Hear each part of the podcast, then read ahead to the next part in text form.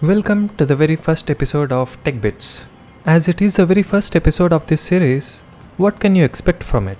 A simple answer that I can give for now is, we are collecting tons of questions related to software industry, and we'll be answering few of the questions in each episode related to a particular technology.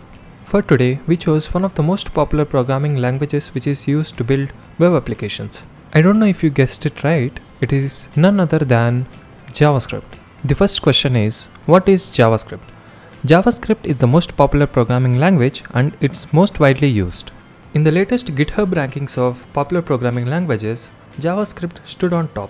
Having a knowledge of JavaScript can make you become a full stack developer. Reason being, we can develop front-end technologies using React, Angular and many other frameworks. Also, you can develop backend systems using Node.js. So, master JavaScript and shine as a full stack developer.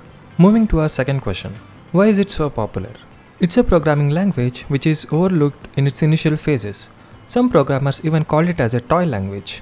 For a long time, it's used in browsers to build interactive web pages. Now we can build full-blown websites, command line tools, chat applications, all with the help of JavaScript. Now, a question arises, where does this JavaScript code run? JavaScript was originally designed to run code in only browsers. Every browser has a JavaScript engine within which JavaScript code runs. For example, Chrome's version of JavaScript engine is V8.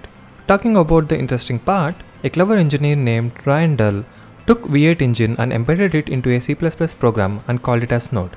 Now, you can basically run your JavaScript code in a browser and also run it in Node. We have an interesting question coming next. What's the difference between JavaScript and ECMAScript? So, the answer is, ECMAScript is a specification, whereas JavaScript is a programming language that has to follow these guidelines specified in this specification. This organization called ECMA defines standards. First version of ECMAScript started in 1997, and starting 2015, ECMA is working on annual releases. And 2015 ECMAScript is also called as ES6, which has introduced a lot of new features to JavaScript. Now we have reached very last question for the day, which is how much time does it take to learn JavaScript? According to me, it's one of the languages that anyone can get up to speed and keep the ball rolling. Why? It's because it's ease of use and simple structure that it follows. To answer to the question, a very beginner with almost no knowledge of web can get up to speed in a couple of months, given it's a consistent effort. While a person with some basic understanding of any other programming language can pretty much learn it in a couple of weeks. Obviously, I'm talking about the basic skills, not the production grade skills. Keep practicing and you'll learn it in no time.